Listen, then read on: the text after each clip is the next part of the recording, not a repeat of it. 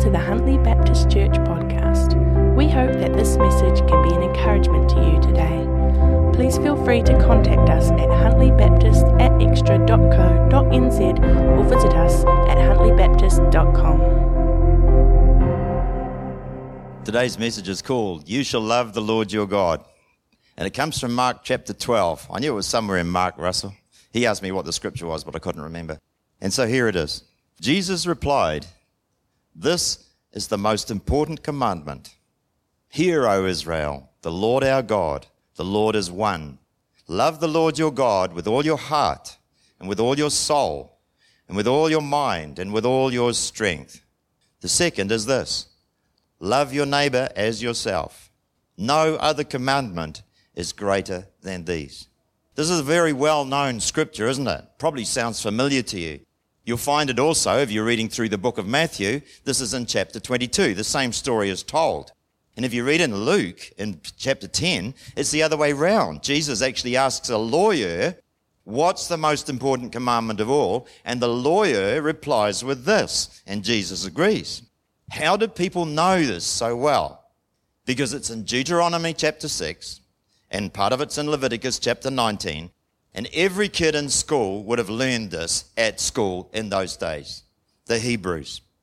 Today's message was rather inspired by Kate, who stood up last week and talked about the difference it made reading the Bible if you understand what heart really meant to the Bible writers.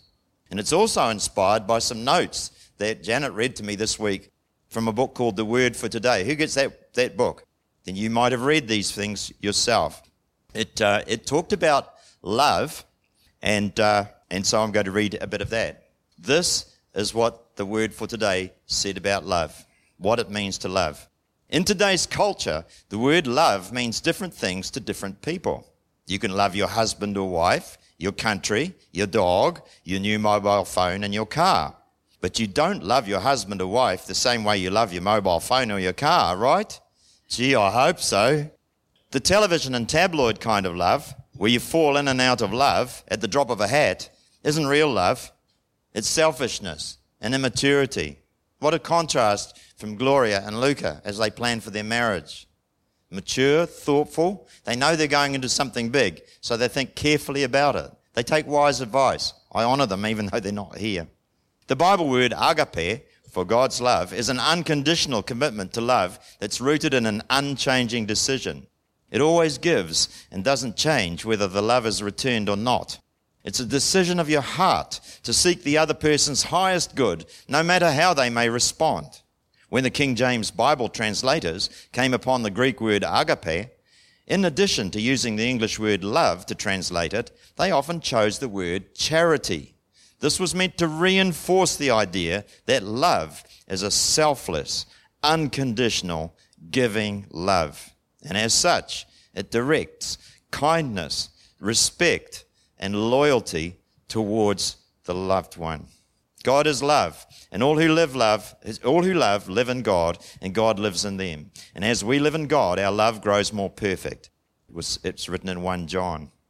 What causes us to stand out from the world isn't our words, but our love for one another. When we can overcome our differences when we can cross lines of denomination, race, and culture and truly love one another, the world is drawn to Jesus and pays attention to what we say. Thank you, Lil, for your words of encouragement this morning. Uh, it's sometimes we need people to tell us that, don't we? We're on, we have a, a lovely thing going here, and sometimes we need to be reminded. So the Bible says, "Love the Lord your God with all your heart." And this is what Kate told us about heart last week. In biblical language, the center of the human spirit, this is the heart, the center of the human spirit from which spring emotions, thoughts, motivations, courage, and action. In Proverbs chapter 4, it says, Keep your heart with all vigilance, for from it flow the springs of life. So think about what's written on the, wall, on the, the, uh, the back screen there, and imagine that it says this Love the Lord your God with all your spirit, with all your emotions, with all your thoughts, with all your motivations, with all your courage, and with all your actions. That's a pretty big ask, isn't it? We're only just getting started. Let's love the Lord our God with all our heart. Love the Lord your God with all your heart and with all your soul. What is the soul? If you pull up a modern dictionary, it will say this The soul is the immaterial, spiritual, immortal part of a person.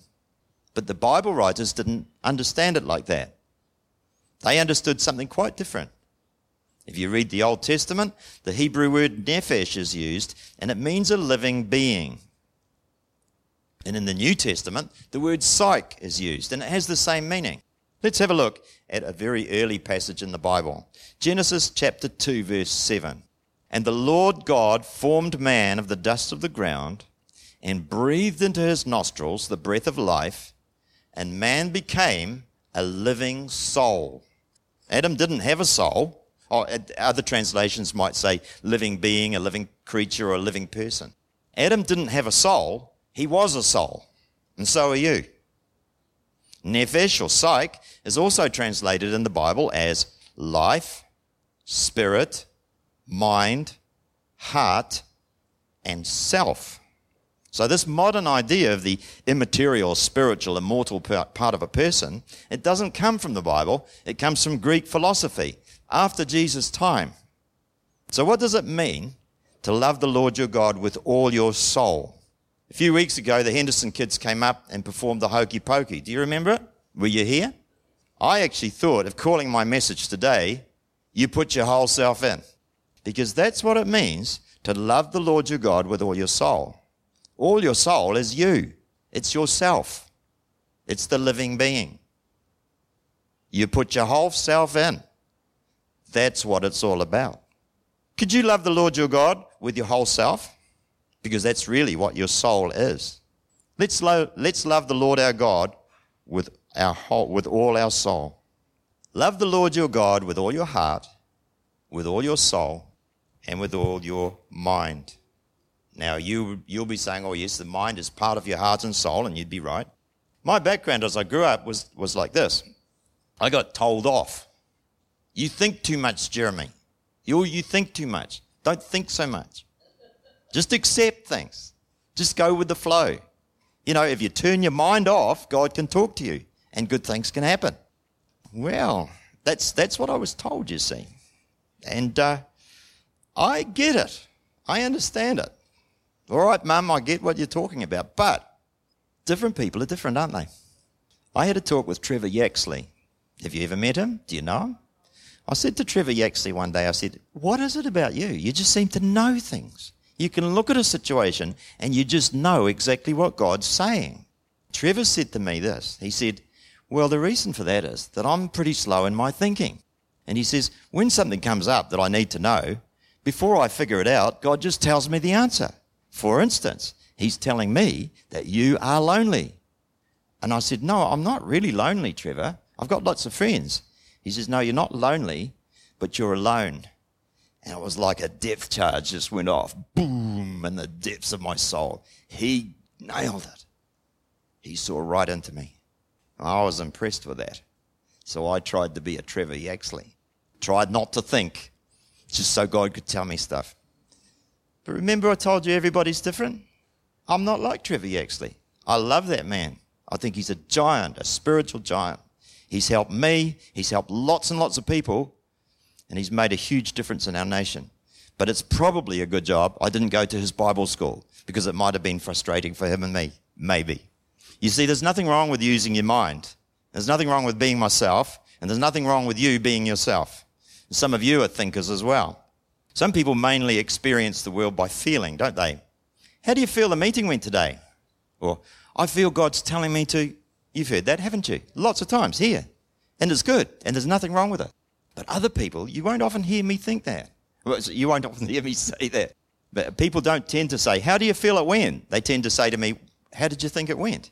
Because I'm a thinker, you see. I think more than feeling. Now, people are different. There's nothing wrong with being a thinker. In fact, uh, the Bible says if, if everybody was an eye, how would we hear? And I'm going to say, if everybody was a thinker, how could we feel? So we need each other. Feelers, you need some thinkers. Thinkers, we need some feelers. There's nothing wrong with having a mind. In Romans chapter 12, It says, Be transformed by the renewal of your mind. And that's a pretty big claim, isn't it? Transformation. And in 1 Corinthians chapter 12, sorry, 1 Corinthians chapter 2, it says, We have the mind of Christ. Now that's a pretty big deal too, isn't it? Some people say I could never be a Christian because you have to park your mind at the door and come on and not think. And they haven't made that up because my dear friends at the Jehovah's Witnesses believe that. I have an article, it's a written article in a magazine. It's called The Sin of Independent Thinking. And it tells Jehovah's Witnesses why they mustn't think for themselves, but they must receive what they're told and accept it without actually thinking. This sort of thinking was echoed by our government a couple of years ago when they had a thing in Wellington which became known as the pulpit of truth. And when government official, our beloved Jacinda, would stand up and say, if you didn't hear it from here, it's not true. Don't listen to anyone else. If you want to know the truth, listen to us, the government. And we know that not everything they told us was true. But we only know it because our mind didn't switch off. But in our church, thinking is allowed. In fact, the Baptist magazine used to have a regular column called Thinking Aloud. That's A L L O W E D for all you pedantics. And, uh, and I've often, well, on occasions, I've spoken to young people at this church who are entering their teens or perhaps going to university. And I've sat down, I've said, I've made an appointment and said, as you go on your way, as you go to school, university, I believe that you will not find anything that disproves the Christian gospel. I believe the gospel of Christ stacks up intellectually with the mind. I believe you've got nothing to be ashamed about as you go out into the world. I've said that to several people, and when I think about it, they were probably thinkers. They were young thinkers. Will you love the Lord your God with all your mind? Love the Lord your God with all your heart, with all your soul, with all your mind, and all your strength. Growing up, I was told you can't do anything in your own strength. And I get that, all right? As Christians, we're tasked with transforming the world and changing our society. And that's hard work.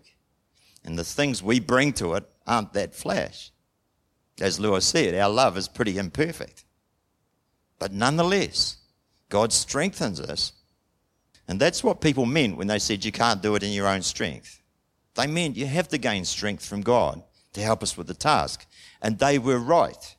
But it was told so much you can't do it in your own strength that by the end of it, I was almost being told that we don't have any strength at all. And that's not biblical because Jesus says we must love God with all our strength. There is a balance. Our own, our own strength exists and we're told to use it. Now, Jason Henderson is a son to Janet and me and Murray and Jenny. And he has a business called Strength Finder. And it works like this. You see, if you can find out what your strengths are, then you can start to do the things that use them. And the results will be that your life is effective and satisfying. Individuals pay Jason to find out what their strengths are. And corporates, businesses, they pay him to work with their staff. Because once he's been through and they've identified the strengths of their staff, they can put the right people in the right jobs. They'll be done well, but maybe just as important, the person will have job satisfaction.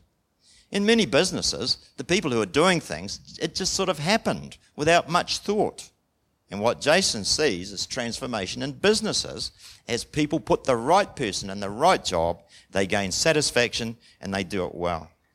I know that the Bible says we must serve the Lord our God with all our strength, but today I'm using the word strengths with an S on it because you do have strengths, different strengths. I could ask you, what are your strengths? And you might say, oh, I, have, I don't have any. I heard a story some years ago of a camp where they were running a kids' camp, and, they, and the boss of the camp said, Look, we really need someone to play the piano for our music. Can anyone play the piano? No. Nobody could play the piano, so they kind of struggled on without. Or somebody tried and she wasn't much good.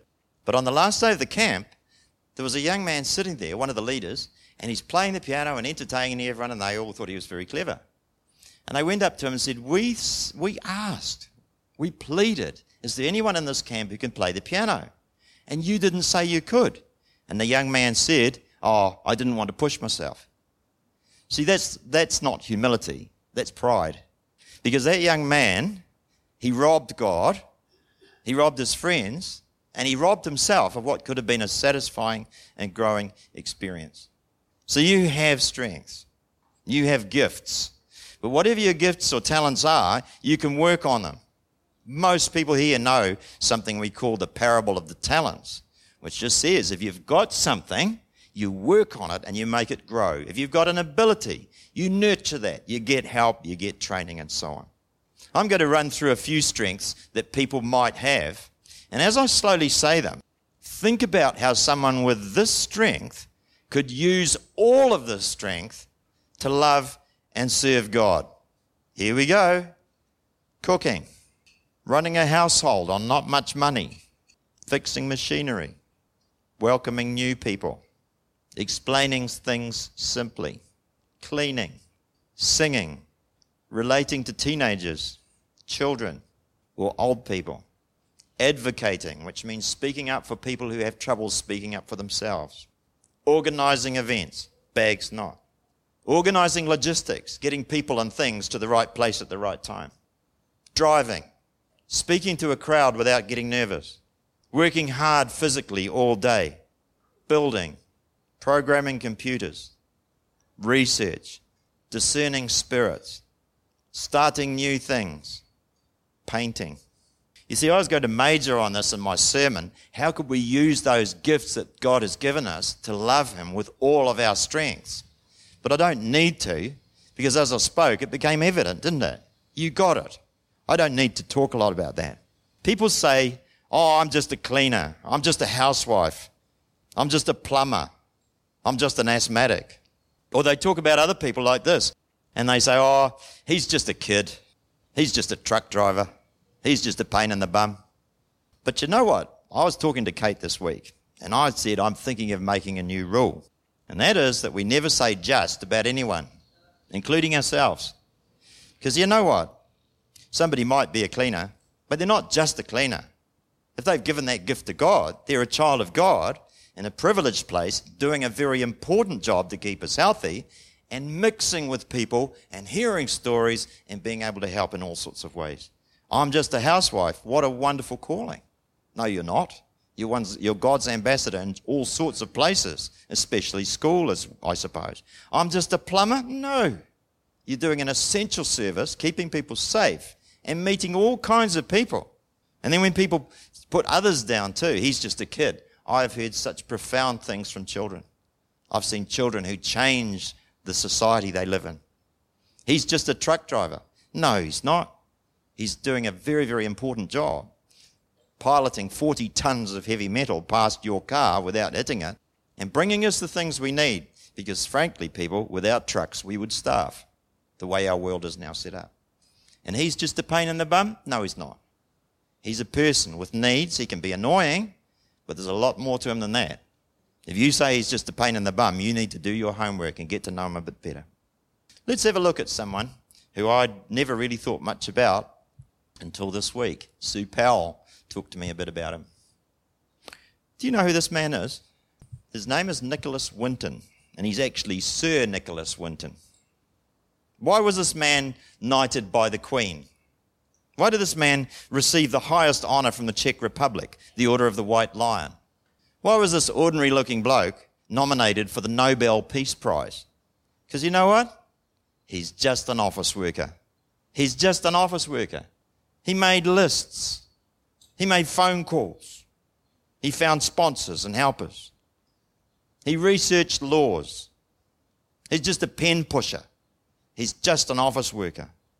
And by doing that, he saved the lives of 669 children from Czechoslovakia as Hitler invaded just before World War II. And most of those children were Jewish.